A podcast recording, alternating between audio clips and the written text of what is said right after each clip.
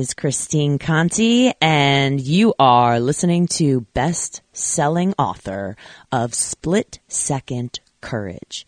What if your fears were the key to your dreams? That's right, everyone. Available on Amazon right now as an ebook or paperback. Grab your copy today and unleash your inner superhero. What is holding you back from living the life you truly deserve? It is Christine Conti. And I'm Brian Prendergast. And we are two fit crazy. And a microphone. We are where it's at. How you doing, Brian? I'm awesome. I'm so happy right now. That was like one of the funnest interviews we've ever done. It. Well, I told you. I was like, we have a really good interview today. And you were like, oh, okay, who is it? I was like, don't you worry. It's going to be awesome. He's got an amazing story.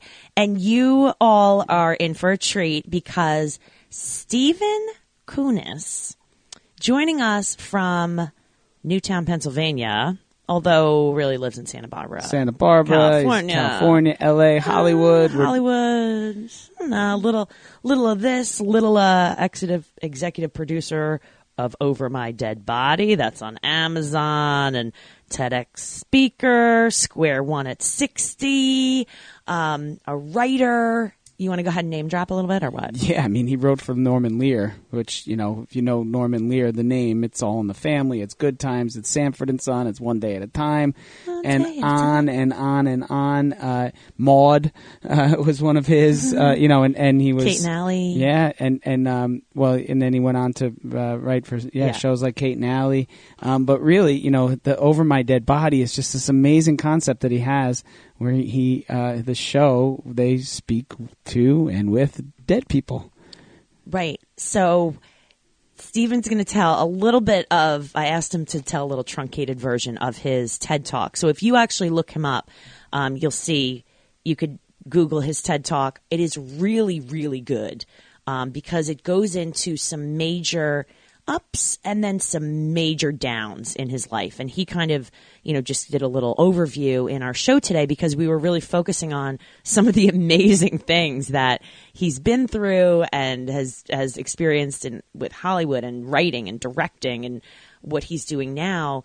But this concept he said he had his whole life. And he's going to talk about what it means to interview people throughout history that don't necessarily have to be alive to to talk with and he went from having this idea of just wow this would be really cool to oh I wrote these down um really cool like we've got like Stephen Jobs and Mae West and Mark Twain and Julia Childs and Nixon um Jimmy Durante. Oh my gosh. Um, so like just so many people that you know he'll he'll research and actually people will come in as voiceovers and and do interviews at looks like looks like the actual cemetery but he says it's really not the actual cemetery Right, right. No, the technology nowadays you can do all this, and it's on Amazon Prime, and uh, you know, so you can watch it uh, on your phones, your computers, your home, at, at, on your TV, and and uh, it's really, really, really uh, fun. You know, just just fun information, and uh, he's a fascinating fella.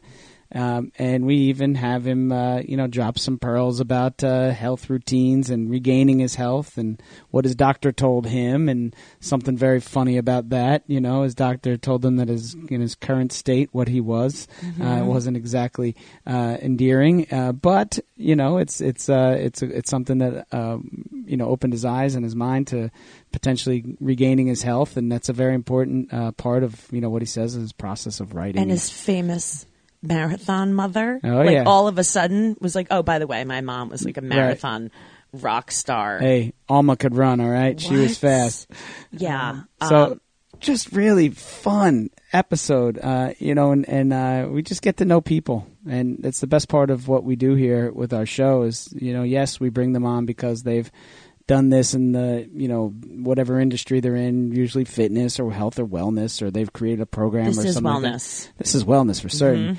And and you know and then you get to know the person. And i'm just you know just completely fond of Steven right now. And uh, you know just amazing to get to have him share our airwaves. And uh, i really feel like you're in for a treat here. Um, you know this is uh, maybe a, a a, a different turn from our last two guests.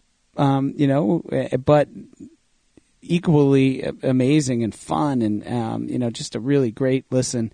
And uh, I enjoyed this a whole lot, and I think you guys will too, right? Should we get to it, Christine? Our lineups have been so good lately. Not that they're not No, good, but like every once in a while they get like, you know, We- yeah. oh, Flow state, baby. Mm-hmm. All right. Two Fit Crazies in a Microphone podcast with Stephen Kunis. Enjoy this one, please.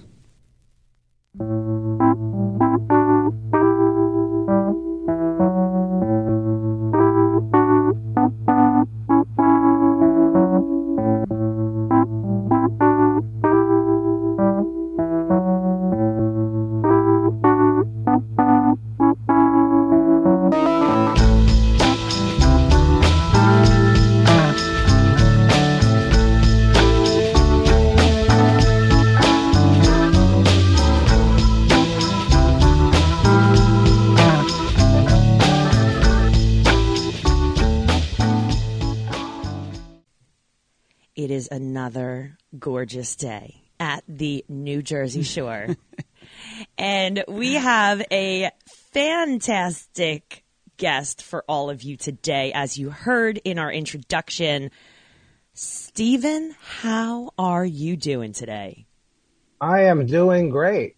Today is uh, the first day this week I haven't gone to the dentist, so this is Oh, wait, ex- what? exciting for me. Okay. All right, back up. Back up. Why? What got- going you, on? You got me. Well, I figured if I was going to be on this podcast and it's called Two Fit Crazies, at least I should have my dental work in. Uh, I was going to say, are you like interning order, there? you know. So no, they just keep they, they keep calling me back. Uh, maybe they just they just like me. I don't know. my dentist loves my credit card, is what I know. Every Yeah, time I go that. in, it's like, you know, we'd like your this credit card. I'm like, what? Do you, can I just do it myself? Can I have the tools? You just walk me through it. I'm fine. We're good. I'll give myself I've, a little. I've begun denying the X-ray because every time I go in there, they're like, "Time for an X-ray." I'm like, I, I haven't had a cavity in a really long time, and Nope. uh, you know, and, and I'm just not going to do that. costs money. Oh, jeez. I was there. I was there like I don't know three months ago, and everything was great. And now they're telling me I have two cavities. I said, "How did I get two cavities in twelve weeks?" And uh, then the guy called his professor, for because at Temple University, for a second opinion. And the second opinion is, no, I don't have a cavity there, but I have one somewhere else. What? So I'm, I'm, I'm, I'm now a research subject. Okay, that's frightening on many levels. I mean, I'd rather be. I'd rather have that than be at like an oncologist and be like, you know, eh, That's that. maybe I- I was- cancer here or there. I there. was thinking, yeah, I was thinking about that. Or somebody like uh, someone said to me, well, you know, think of the people in the Ukraine, which of course is true. Right. And so now that's my new standard for I can't complain about anything the rest of my life. Oh. Well, I I don't. I, That's I think we need stuff from time to time Mm-hmm. to bring us down, so that way we can go back up and you know ride that Right. ride. oh man, That's true. So tell our tell our listeners. Obviously, you're not in studio with us. Where are you coming to us from today? Right now, I'm in Newtown, Pennsylvania, in Bucks County. Uh, I actually live in Santa Barbara, in, in sunny California, but I've been here visiting my parents, um, uh, which I've I've enjoyed, except for those little train rides into the, the dental clinic. um, and I've been I've been doing the, my show, which we will talk about a little bit, um, from here because the studios that I worked at in LA and New York closed permanently during the pandemic. And I think that a lot of people have had to do a very, and I mean very quick pivot on their careers, especially if they're in the entertainment industry. And because of the platforms that are now available, uh, you can pretty much do your show from anywhere. All right, we got to get into this. Let's let's let's get our listeners right into what the heck is going on. And what I love is that we connected just kind of randomly over social media, which normally Brian is the one who calls me the stalker, but in a good way. like if someone's interesting, I think that's what's awesome about social media. You see someone that's interesting and you're like, "Wow, I want to talk to them." And you and you can, so, you know, if they respond.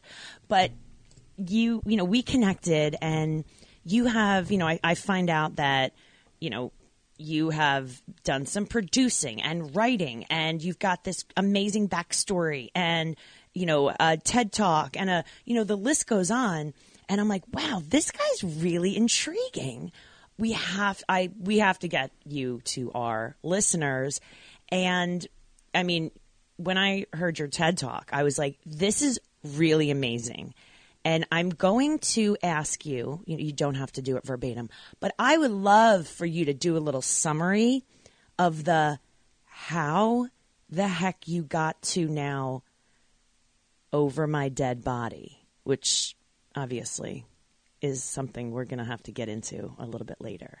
Okay. How did well, this what, happen? Yeah. What What happened? This will be like uh, I don't know, maybe a the egg the egg timer version of my life in three minutes or less. It can be I- longer, Steve. It can be It longer. can be, well, just just I I would say, um, when I when I was 26, I got hired by Norman Lear, and people told me that well, he's already. I can't believe this is this happened, but it, he's already 61, and uh, he's kind of a has been. And I said, how how is he a has been? I was 26. And now I'm 65, and I'm thinking, am I a has-been? You know, this guy Norman is going to turn 100 in July, wow. Right. and, and he's still producing television shows. So I, I, whoever I forget who said that to me, but I go, boy, were they wrong?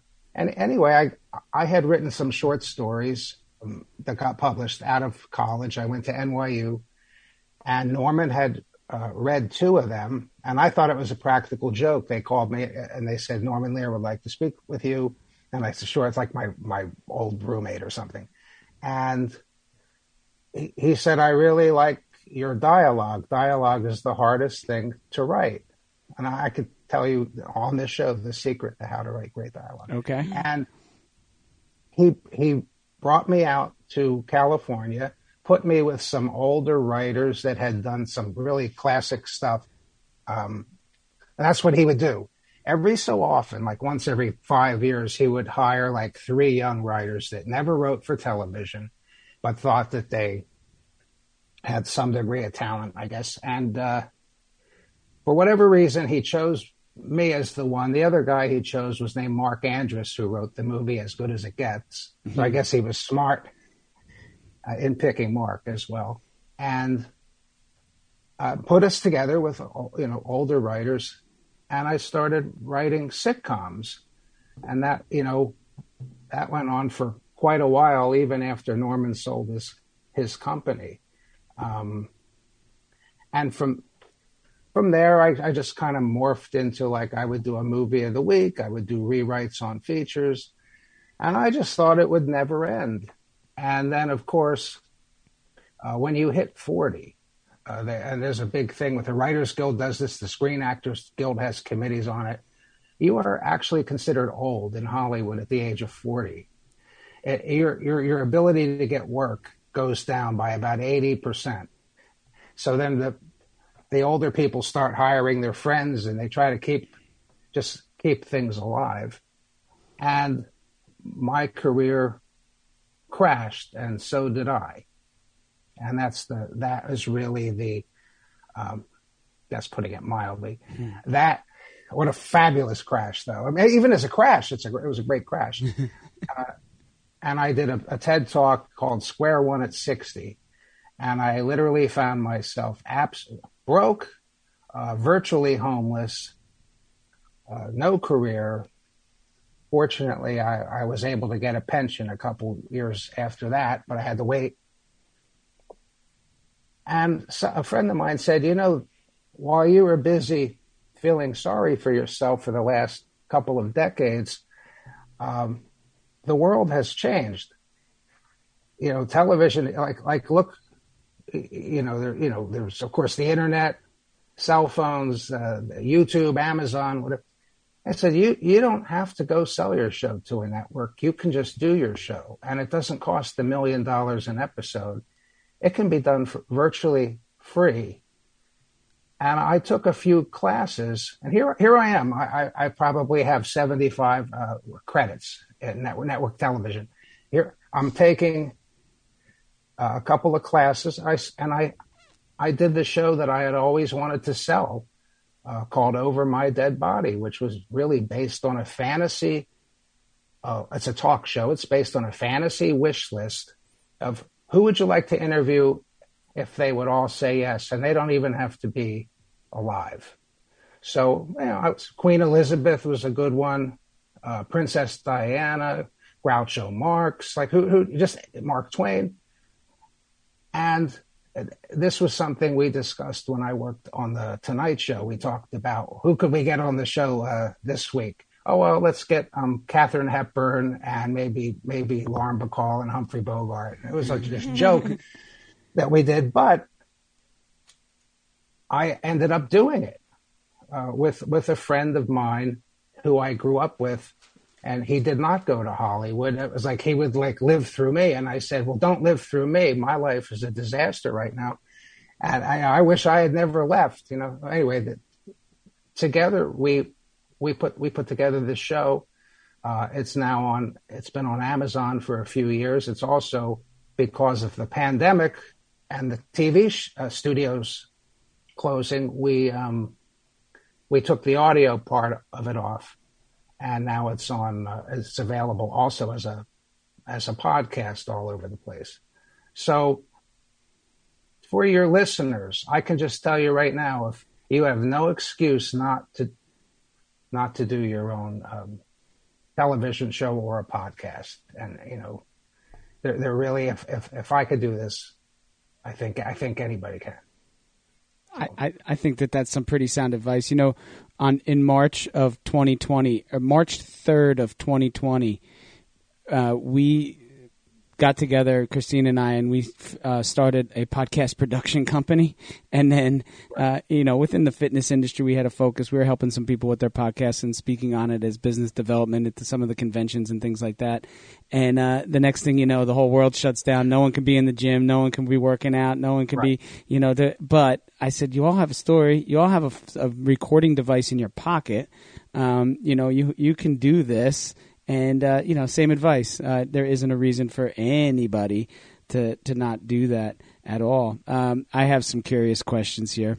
I forgot to tell you about the a bunch of stuff. Yeah, isn't I, it great? Uh, oh, so over my dead body. Um, how, how do you go about recording the voices of the people that are no longer with us?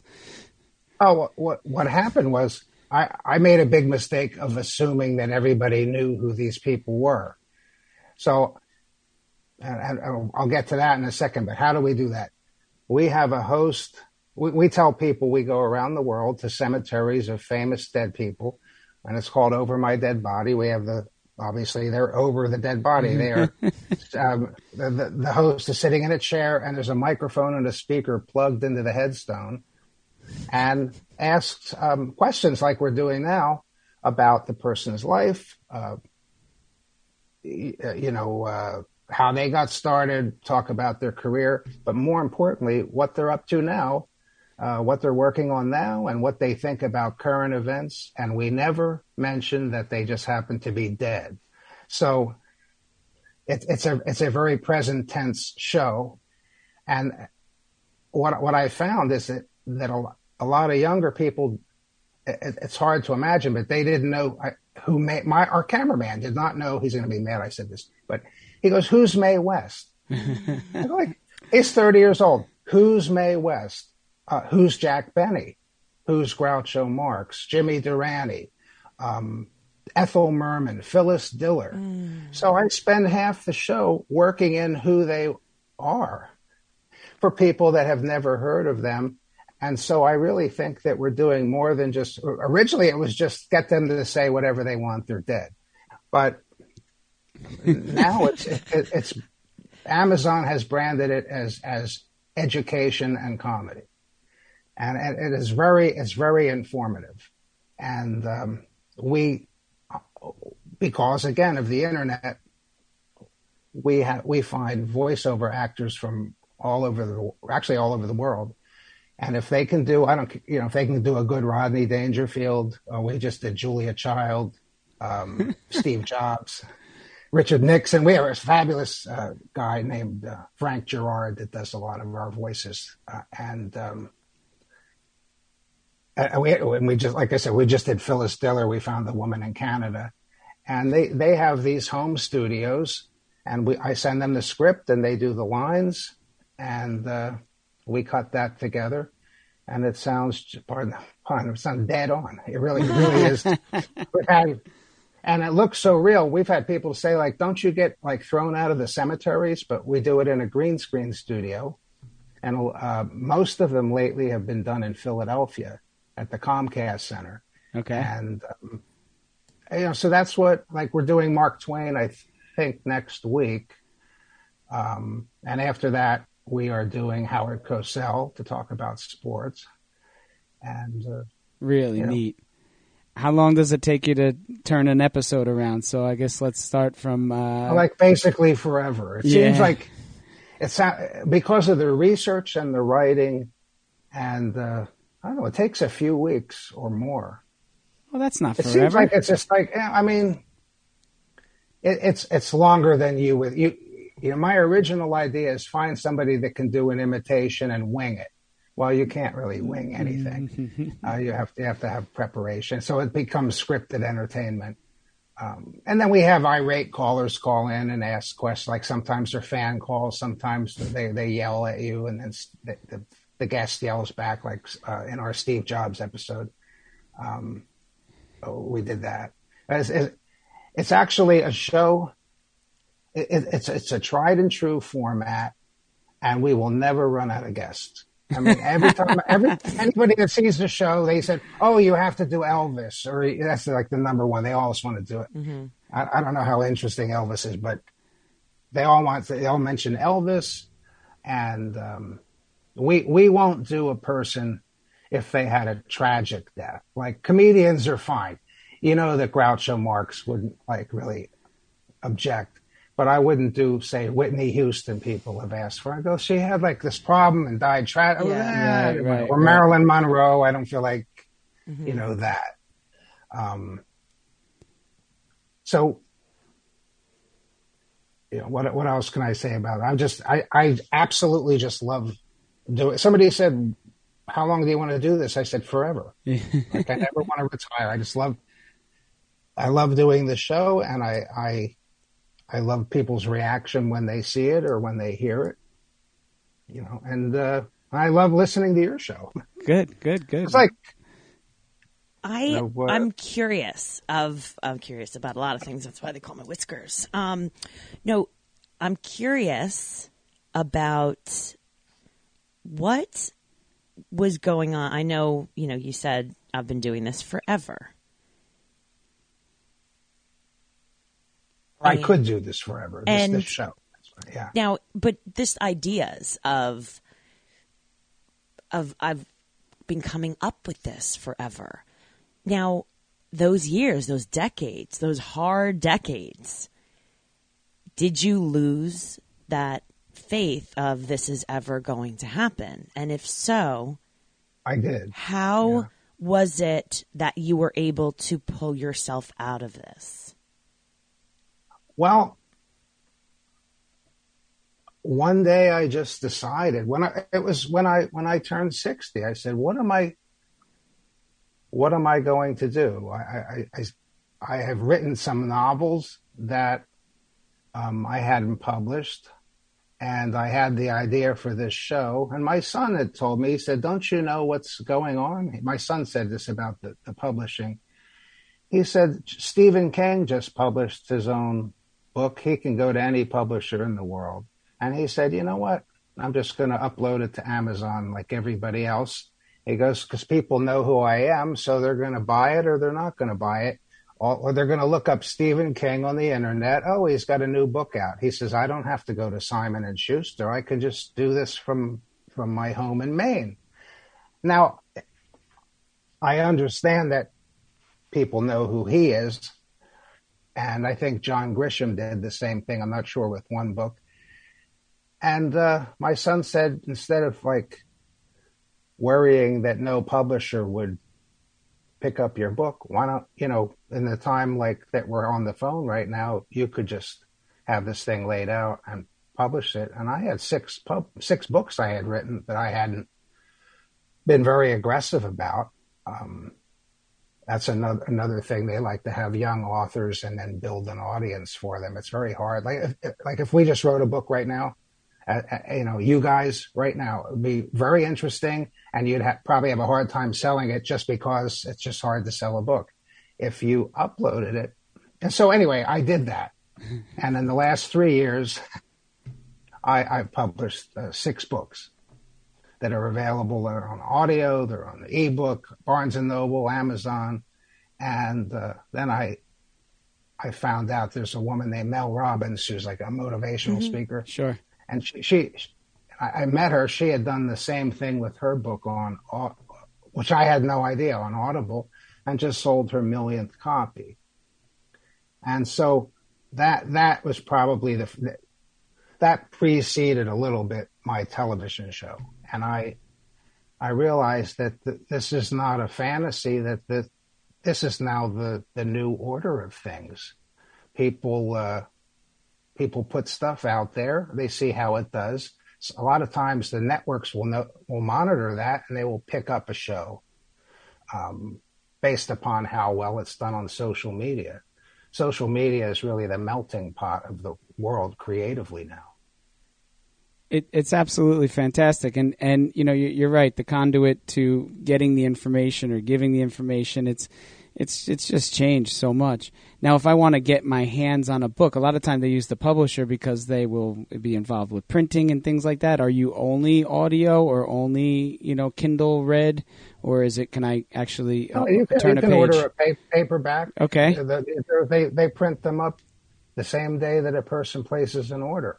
That's so that's so they, there's no stock. It's it, it literally costs. No, I mean, I every week I they don't tell me who buys the books. I'm always curious, but somebody say, "Oh, you sold 17 books this week," and I'm like, "Wonder who the these 17 people are." really is. I well, I like to see the blip, uh, you know, the jump when uh, when this when this episode airs. I think uh, I think uh, I hope that, that some people look it up and and uh, and find your books and, and buy a few and, and definitely turn tune into uh, Over My Dead Body. How many uh, how many episodes of Over My Dead Body are you up to? How do you, and do you do it by season? Well, uh, we were, and then then the pandemic hit, um, and I go like we're like in the middle of the season one, and actually it was like season two, but I like I don't know if, if we'll ever do another, be able to do another show. There was a, you know, we were shooting at the studio at Universal out in North Hollywood. They had this little green screen studio called Hollywood Green Screen, where that was closed permanently after 42 years. And and our place in New York called Shetler Studios closed after like 38 years. I go like, this is my worst nightmare. I finally have my own show on the air, and we got hit by a pandemic, and now everything's closing. Uh, now here's another little tidbit. You know that this pandemic has gone on longer than the one in 1918. Uh, yeah, no, it's it's gone on for. I mean, we have we have things that we didn't have back then. We we, we didn't have a vaccine a hundred years ago. We didn't have therapeutics. We didn't have hospitals. So we, with all our advances in medicine, our pandemic has now surpassed the. I I tell you what, we're we're both in the Christine and I. You know, we're both. Uh, you know, neck deep in the fitness industry, and the same thing: the opportunity to exercise, the the knowledge, the information, the uh, you know studies that have been done, and, and all those things are, are far beyond anything that we've ever had before and yet we're sicker than ever. Two things. Two oh, all I know is when yeah. when I saw the name of your podcast, Two Fit, I go like this. This was like got my attention right away. my my doctor told me the healthiest thing I could do. I'm sure you might take it a step further. Uh, was to walk, and I really, yes. as a writer, mm-hmm. as a writer, I had been sitting, um, you know, my whole life. My blood pressure was one at one point it was was 205 over 110 mm-hmm. it was so bad one day i had to go to the er and they they did every test you could imagine on me.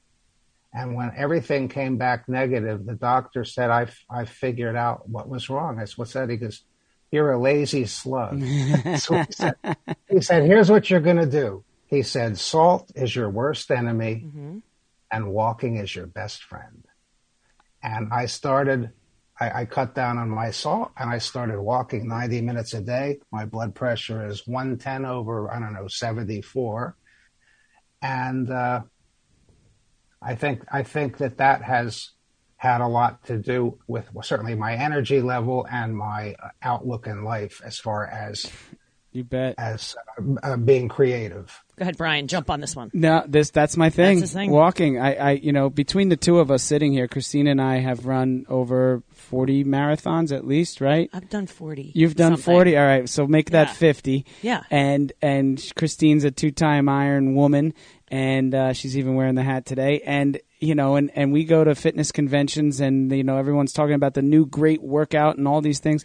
And We're like, I, just go outside. I said, you, you, you completely overlook A, the most entry level activity that we need, that, that is, uh, you know, available, and B, the one that people are most likely to stay with and that's walking. And you know, the the fitness industry is it, it, it's completely lost on them. That, Shiny things right? and like balls and things. Right. Like, well, they try to they try to bring you into the the gym. I, I have a little thing. You, your your um, audience can hear this, but you can see it. This is a. I can't see it. You're actually off our, our camera right now. We oh, I'm off your camera right yeah, now. Yeah. Okay. Jump well, my I have, I have a picture in my hand. My mother, who is now 89, was a marathon runner. She started Ooh. back in the days when they didn't have running shoes. Women would wear uh, rippled nurses' shoes, and she would run. Put your camera on. I got to see this picture. For some reason, your camera isn't up. Put it on. My camera's on, isn't it? No, no, we don't see it. We just thought you were having naked time. oh, no. There you there are. Go. There you are. Going out. And okay. Uh, anyway, I don't know if you said. Anyway, my mom started running, and when she was 59 years old, she was ranked number one in the country uh, in the marathon for women between 50 and 59, and number nine in the world. That's and, amazing. Uh, Very she, cool. I just thought I'd mention that because you know, she she did this for so many. There's a picture of her uh, finishing the New York. That's New York Marathon. Awesome. In 19, 1981. And what? Give me a last name. I want to do. Her time was three thirty four eighteen. That's awesome. Um, and and, and that her, her, was probably her name is her name is Alma. Okay. Now I tell you what. Now that time on the clock is probably when they started the, the, the watch or the clock officially. So she's probably a little bit faster than that. I'd say that it probably took her back in that time probably five minutes just to get to the starting line of the New York City Marathon. It was rather large, and she probably and she's probably a little bit faster than that 334 you just mentioned. So let's give Alma the credit that she deserves. Yeah, and, and and my dad would be waiting for her like a tavern on the green where the where mm-hmm. you call this. Yes. Where where it finishes and, and the different checkpoints. But your your podcast, two fit crazies and a microphone. I really think that in order before you go to a microphone or a camera, you should be fit, or at least fit enough. Like for me, I find that if I if I walk first, I have the best ideas when I'm when I'm walking. Yes and and uh, I really do think that health and fitness and creativity are married to each other. I, ca- I can't imagine anybody uh, doing their best work if if they don't have some type of energy or you know health um, going on. It is it is brain work just as much as it is body work, and uh, you know, and and it will help you with everything from depression to creativity to um, just getting along with others. I'm sorry. Can we repeat that again for our listeners, it, just in case? All right, you're getting Christine right now, everybody. Um, Stephen just said health and fitness and creativity are married to one another. I, I really, in fact, I it's true. Go, yeah, when when when uh, Johnny Carson played tennis every day, um, before the show, you think, oh, won't that wear you out? And no, not at all. It was quite quite the opposite. It kept him sharp. Um, a, a, couple of producers, I remember one in particular named Howard Leeds, who had used to produce like the Brady Bunch and the show's going way back. I worked with him. He would only have meetings with writers first thing in the morning. He said that's when you are fresh, and uh, you you know when when you have the best ideas. I think I think what you need to do is put together a program for for writers. I, you know, for writers, actors. You know, people people think of health and fitness as as something that just like ath- athletic, uh, you know, like fanatics do. Right. Like, oh my God, look at the, you always see somebody with like lifting these weights. You go, oh my God, I can never do that. I don't, I don't know if people realize how much it adds to one's happiness. That's a, the, the you know, the fabric of a person's life. Um, but I'm, I'm telling you, since because of, of what little I do, I really should take it the next step now and or or if you're doing it, you're doing it. Stay where you are. Uh, that's the most important. Hydration. Thing. That's the other thing. Uh, the hyd- the hydration. So I'm sure you've covered all this uh, a million times. Fresh air, sun, and water. Just go outside and take a look around at all the things that that's created. Uh, I right. think that uh, you get a little fresh air, you get a little sun, you get some water. Uh, we grow like plants, so um, you know, and everything else that comes with it. I do want to. Um, I do want to tell you that you know, going through any creative processes. I'm not a huge morning person. I would rather not get up at five in the morning like this one next to me. However, I cannot get my I almost feel like it clears your head. And I know now that there's science behind I mean there wasn't before, but now there's all the brain science and the research and you know the chemicals and the dopamine and the nephrephrine and uh, you name it is released. And it actually does stimulate your brain and all of the research they've done with with schools and how kids can focus and their test scores go up. And, you know, as adults, why are we forgetting this? And what's hysterical, I think about this all the time because I left the, I mean, I left banking because I didn't want to sit. And then I left, you know, I wound up leaving my teaching career as well. And now what I love is that I can plan. Okay, I've got a meeting I re- need to be really focused on, or last year writing the book, I need you know a couple hours of real good focus.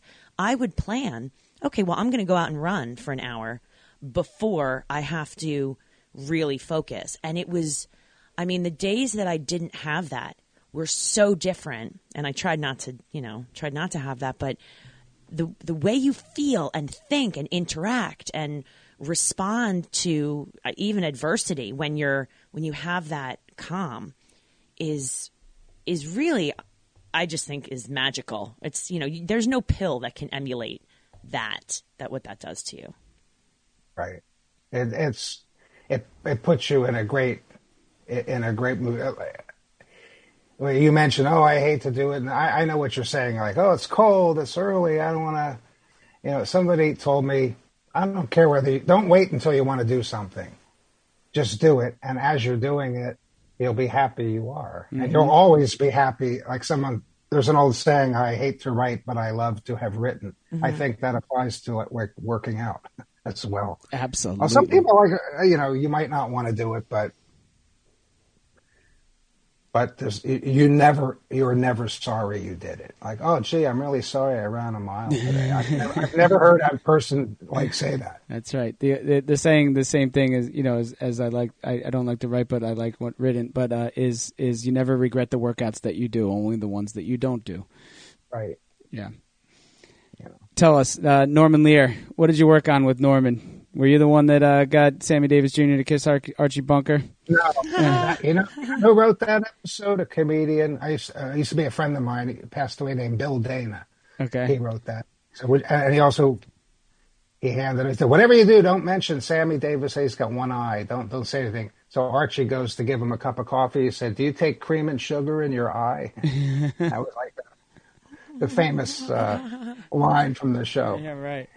And you know, uh, I was brought in. Norman was making his big comeback to television. He had a big comeback. I mean, he took like five years off. And there was a stand-up comedian named Paul Rodriguez. Sure. Uh, who they they had found and they wanted to create a show about a Mexican family. And so uh, I was actually hired by Norman and he said, We're working on a few things. What, what, which one do you want to do? And I went to the comedy store. They sent me, oh, there's a guy we just signed, Paul. He's got a deal at ABC. We did blah, blah, blah. It's called AKA Pablo. And it, Paul and I hit it off. And I go, oh, I want to work with Paul. All right. So we do six episodes of the show, and then the show gets canceled. ABC, in fact, TV Guide has.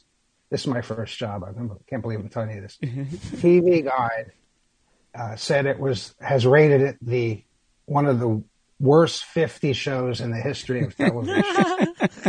you made it, man. Yes. made it, right? And then, but, you know, it, it was a lot of fun to do and um, and and it really taught me how to write how to write television. I'm going to tell you the secret right now. I know. I'm, my pen's out. That's the it. people who are listening to this podcast do not have to go to U, USC Film School if if if sitcom writing is their um, their desire. Here's the secret: when you watch television, you're not only listening, you're watching. In fact, your eyes, uh, uh, your vision is a dominant sense. You're watching. You see something in front of you, you're looking at it. And when you're watching something and you write, you write a script.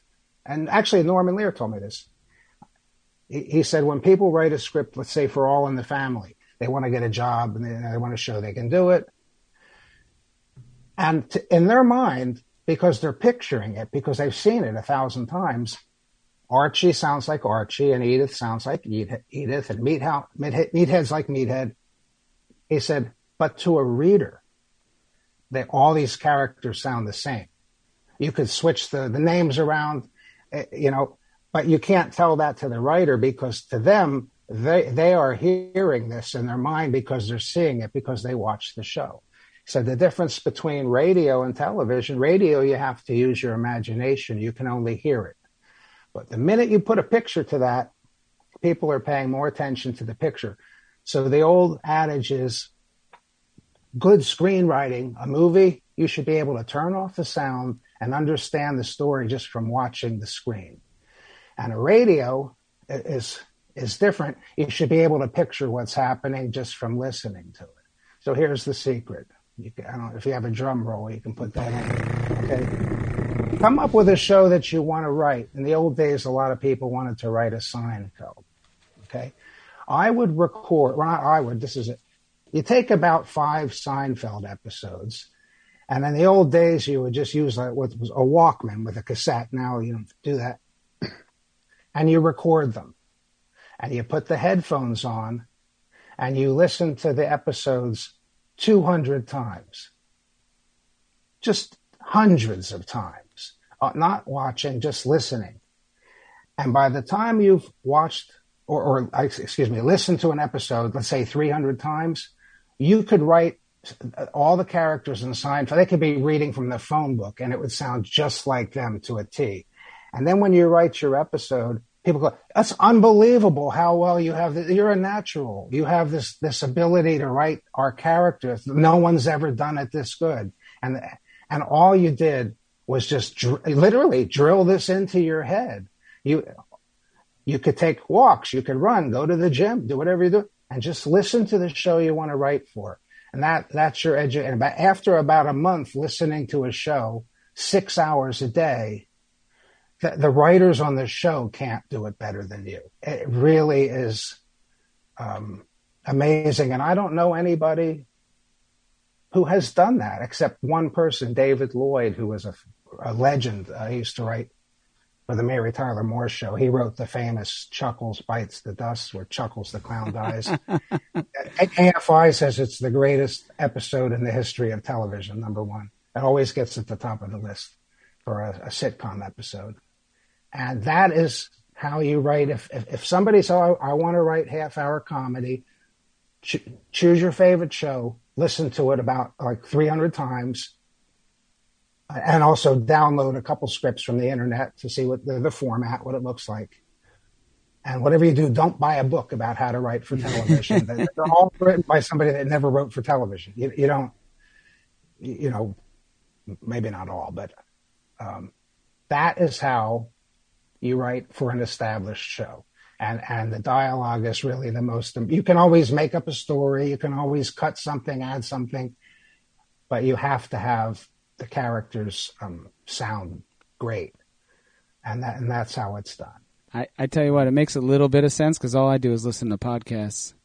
right? Yeah, well, and listen you, to you other would probably be good at it. You know, you guys were probably being very good at it It's because you have that, that mindset of, from, you know, from doing the podcast. well, that's when I when I was younger. What's really interesting, I loved reading when I was younger. I just sponged everything.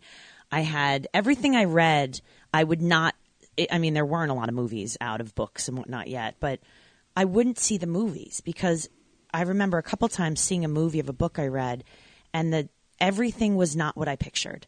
I had my own voices. I had my own characters. I had everything I had created in my mind was not what was on the screen. And I always think of, you know, even when I was teaching English and whatnot, I'm like, what's the voice of these people? And what's, I remember one of my good friends, um, the first time she, she read my book, she was like, wow, everything that you say, I hear you.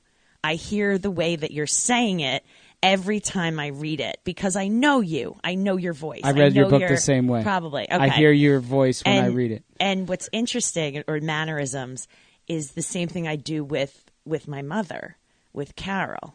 And anything in the book, like when I was writing a couple things about her, it would be like, Christine, your pension. What are you, what are you, you know, having a nervous breakdown or what? Is this, you know, you're crazy. And, you know, guess how much I got? Oh gosh, Carol had a, she had pants the last time I saw her. I think I told you this, Stephen. My my mother's been very ill, to whatever, and I've been back and forth. She's actually feeling a little bit better right now, and I saw her two weeks ago, and she had these. She had pants. They're nice. I mean, for there's flowers on them. I mean, you you know, for her they were nice, and you know, Car- uh, mom, I you know, those are nice pants. Are they new? Oh my gosh, I was at Target. I was at you know, and I got these on sale. Guess how much they were? I'm like, oh my god, mom, I don't know, like nineteen dollars lower. I don't know, like 15 lower. And I got a coupon because they had these sales. She doesn't really sound like that, but like that's her, Her her, character. Her character. And it's How much were they? Uh, they were like they were like eleven ninety nine. Lower. They They're were going like to go lower. Yeah. they were like eleven ninety nine. Yeah, but the, there was so many sales, so low, blows your mind.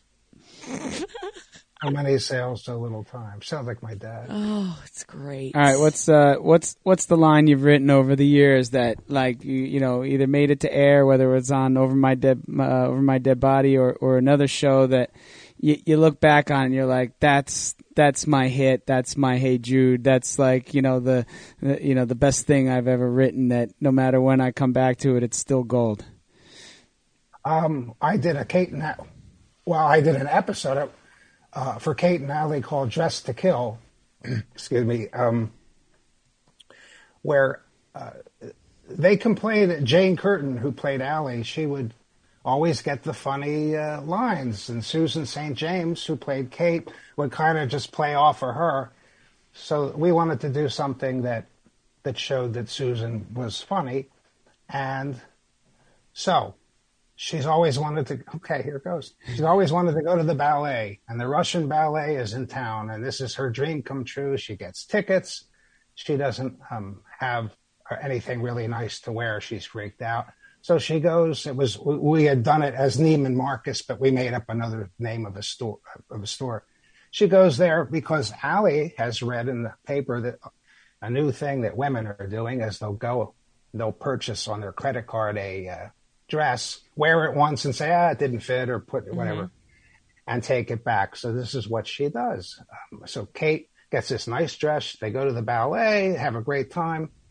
And she goes to meet the star of the show, this ballerina, and they, she slips and the makeup on her face smashes against the dress. So she actually gets an imprint on this, this $1,200 dress of, of her face. says, "Oh my God, I can't take. I'm I'm, I'm gonna I'm out twelve hundred bucks. I'll, I you know I can, we don't have the money." So she goes to an all night dry cleaner. The all night dry says, "I I don't know. This is this is gonna be tough because I I think I can do it." And sure enough, the next morning he gets it out. It's all good. She goes to pick it up, and he gives her the wrong dress. He goes, "What happened?" Oh, a guy picked this up. He goes, how, how can a person pick up the wrong dress? He goes, oh, he picks up dresses all the time. He's like, you know, down the street. Hey, he's, he's the local funeral director. And so he would, he doesn't know whose dress is what. He's picked it up and they go to pick it up. The dress is now on a dead person. I guess this is like my theme. And, and we walk in the middle of a funeral and the best line was, uh, was Allie. She said, she said, this is either a funeral home or the chicest and saddest cocktail party I've ever been to. and they have to get the dress off this dead woman and return it. And they, they tell the guy and they manage to bring it back. So the whole, that's the, that's a pretty famous Kate and Allie. I, I could send you a link. I did that. That's fantastic. I watched Kate and Allie. So, Right. Was oh my yeah, gosh. Great show. Oh, oh, that's fantastic. And we used to write lines for Rodney Dangerfield. Like he would, anybody, if, if he had a funny line, he'd give you $50 for it. So I did some of those. Oh, give me a good Rodney Wait, do you know he went to my high school, Rodney Dangerfield, graduated from Babylon High School. Really? No, I had no idea. He did in New York. Yeah, what a claim to fame that was. I still I I have I have three boys uh, that are 13, 9, and eight, and I'll show them clips of Rodney making Uh-huh. Johnny Carson laugh. Those are like the greatest things in the world. They love it. Yeah, so we did that. I did. We did some ugly jokes. About one, my my favorite of all of um, my wife cut me down on sex to twice a month. Hey, but that's not so bad. I know two guys she cut out completely.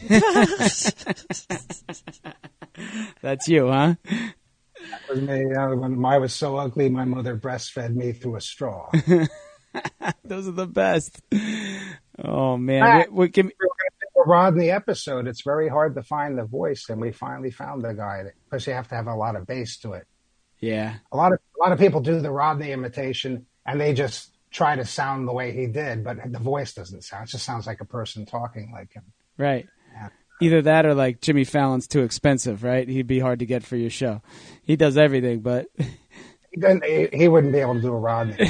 no, okay, very low voice, but you're right. He's pretty incredible. yeah. so give us a good Rodney story. Give me give me something like maybe behind the scenes. Uh, well, I didn't really work um, with him. Just like sent sent him Okay, the jokes. But he was uh, remar- His name was actually Jack Roy, and people called him Jack. And if you, he expected people to know that. Who would know that? Like, does anybody listening here know that? You know, he he used to sell aluminum siding. He went on a a blind like an audition. Three thousand people showed up to get on Ed Sullivan, and they chose him. And he would go on the show, and then he'd come back. He was living in New Jersey at the time, and would, sell siding and paint supplies. Um, really, for for years, he in fact he at the age of thirty he retired. He said, "I was uh, show you how successful I was in show business. I was the only one that knew I had retired from it." he's he- he, he's one of my favorites. I could watch him Yeah. over and over again. YouTube, YouTube, and all this stuff, bringing it back is fantastic. I'm sure that's good for your show. Right. It's very it's it's been very helpful. Also, over my dead body, there was a show called that in the '90s on CBS. There's also one now that's um, I think about solving crimes, you know, murder thing. Then Drake had an album called Over My Dead Body. So I think people, some people have happened upon my show by mistake, which is fine with me. But like they'll go, oh, I've heard of that, and I never know which if they're if they really have heard of it or if they're thinking of something else. But I couldn't come up with a better. I you know I, I created Awesome. it in 2013, and I like what what else could you, if a person is sitting oh on a on a grave interview like that is the would be the perfect name of the show would be over my dead body. I mean I don't know what No, you nailed it. That's a bullseye. Love it. What, what else to call it. Grave The only interviews. problem- we do have a thing about um, cremations. So a lot of people, what are we going to do? You know, so now we have like if your if your ashes were spread in the ocean, I think we're going to do an episode where we're, we're out on a boat and there's a buoy. like the urn is in the buoy. I don't know. We got to come up with something. What's Cremation kind of ruined us. so tell tell me what um you know as we as we wrap up today. Number one is who who are the lineups in the future? Any any spoilers you can give us of who is Jimmy Stewart. Uh, we're going to do Jimmy Stewart. We're, oh boy, we're going to do so many. We were going to do Gold Golda Meir, um, but mo- mostly comedians. Mo- mostly, I, I want to do Jack Benny. Uh, I would like to do Jackie Gleason. Jimmy Durante would has a great, you know, voice. Uh, but here's a spoiler. okay? I don't have enough time, like the rest of my life, to do all the people I want. I want to do like 300 people. So the spoiler is we're developing a movie. And the movie is going to have about a cast of 60 or 80 There you go. people. Uh, so right now we're looking, pardon the pun, for a plot. Um, how, how could you... what what storyline could you come up with that, that would involve like you know a whole a, whole bunch of people and would maybe have like a, a man and a I, I don't know Right. that is that is next you know and we have the money to do it so we you know as soon as i can come up with how to do it I want to see an F. Scott we're- Fitzgerald party, Stephen. that would be great too That's just what I like, wanna all the- see. that's exactly the type of thing we're looking for if we were to do an episode I'm hired. with a bunch of, that's it I'm You- you know, hiring myself. the a- absolute perfect device to come in and you know you could bring in Ezra Pound, Hemingway, uh, his his wife Zelda, Mm-hmm. uh, there uh, Max Perkins, you know, All the gangsters, all the gangsters. mafia, right? You could do. We were going to do episodes like that, mob episode where you bring in a bunch of people. Sure. That's what we're looking. Uh, the only thing is for the movie, we think the the most commercial thing, also fun, would be comedians. So we just get all the old, like, you know, Shecky Greene. You know, we get the Borscht Belt people. We could get, um, you know, pick your favorite. really. Absolutely. It's- How about musicians? Have you used any musicians over the? have not done a musician yet, All right. but that Give me Hendrix. All right. Hendrix would be great. the only problem is, as, as they all sound good, but then you go, okay, what would they say? You know, like, what would Jimmy? Ha- I don't know. I don't know much. I would Right. have to research him and see, you know, rather than just make it up. You know, have to be based on. Sure. So that's why I said Elvis. Like, what would Elvis Presley really say for 25 minutes that would keep? No, he wasn't that that that that. Into, I mean, think that like, or Michael Jackson even. John oh, Lennon. We, John Lennon could give you some. Uh, he could give you 25 minutes on the state of affairs. He, he, so that, that's what we're working on. That's there's your spoiler alert. Alert. That's exciting. So cool. It's exciting. Oh, I love it. Just let me know. Exactly, it's an exactly great idea. What, what you had said about F's, uh, a cocktail party with Fitz, at Fitzgerald's house. All right, she gets right. 50-50 well, after the first 500,000. That was my. I'm sure. I'm an F. Scott Fitzgerald scholar. I'm such a dirt, like dork that I just shared that with everybody over here on the world. But that was my focus. My, that was my thesis in college. Not many people can say they've done a triathlon and a thesis on F. Scott Fitzgerald. Yeah. Well, there's some bizarre things in my past. Um, you'll be, and also played the alto sax and the piano. I know it's like bizarre, but um, yeah, just let me know. We can continue this conversation, and also if you need a character like Carol, what do you what do you need? How much? Right? Guess how much these pants were? Oh, and we're actually Lower. we're looking forward. We're looking forward to doing a two-part Vladimir Putin episode. Oh, Oh boy, ooh, stir in the pot. does he die at the end? Great. we just got we just got red flagged. Our podcast just got red flagged. You might have to cut that. But- Ah man, Stephen, this is fantastic. That's that's the end of the whole interview right there. That's it. That's no, it. no, that's it. We dropped the mic on Putin. Um, Right. please tell. Can you please tell our listeners where they can go to you know, find out more about Over My Dead Body, everything that you're up to, you know, get the books, you know, watch the shows, go. Well, you can go to Amazon Prime, uh, Over My Dead Body, the ultimate talk show. The episodes are there. If you want to listen to it, you can go to every major podcast platform Audible, Amazon, Apple, Spotify, Google, Stitcher. Yes, it's on things I've never even heard of. so are we. Don't know how they got there or anything. We're there. You do that. There's also we we did publish the scripts to the first season that you can get over my dead body season one from Amazon, and um, that that's you know it's it's easy to find. It's easier to find than a, a, a show on a network, and you, you could watch it at any that, time. That's the thing, you know. It's on demand. It's uh, it's available, and you and you carry it in your pocket these days. This is uh, th- this has been a real treat, Stephen. I, I, I have to tell you, I I, I got to thank you for just um, you know, I I uh, in a way stumbled into this uh, episode here and not you know quite sure what was uh, what was doing, you know, because we we generally talk fitness and things like that, but we love This stories. Is- it's mental love- fitness. It's endurance. We- it's overcoming. This we, is it. we we talk to people more than anything, right? And we get their stories, and and you're a fascinating fella, and uh, you know I love everything that you've said. I love the pearls that you dropped on us about exercising as well. Um, you know, all of it is uh, is is good, sound, quality content and uh, and and information for us. I don't know if you have have if this has been done, but but if there's a, a fitness program just for creative people or a diet fitness thing, you guys would be per- perfect to do it. All right. Well, hook us up, Yeah, we need a writer. and we'll do it. You'll be very uh, popular. love it, love it, love it, love it. All right, well, we'll be in touch because we're you know we're now new new friends. We've been talking. That's You're you're so fun, and thank you so much. And with that said, it is Christine Conti, And I'm Brian Prendergast. and we are two fit crazies. And the microphone. We are where it's at. Peace.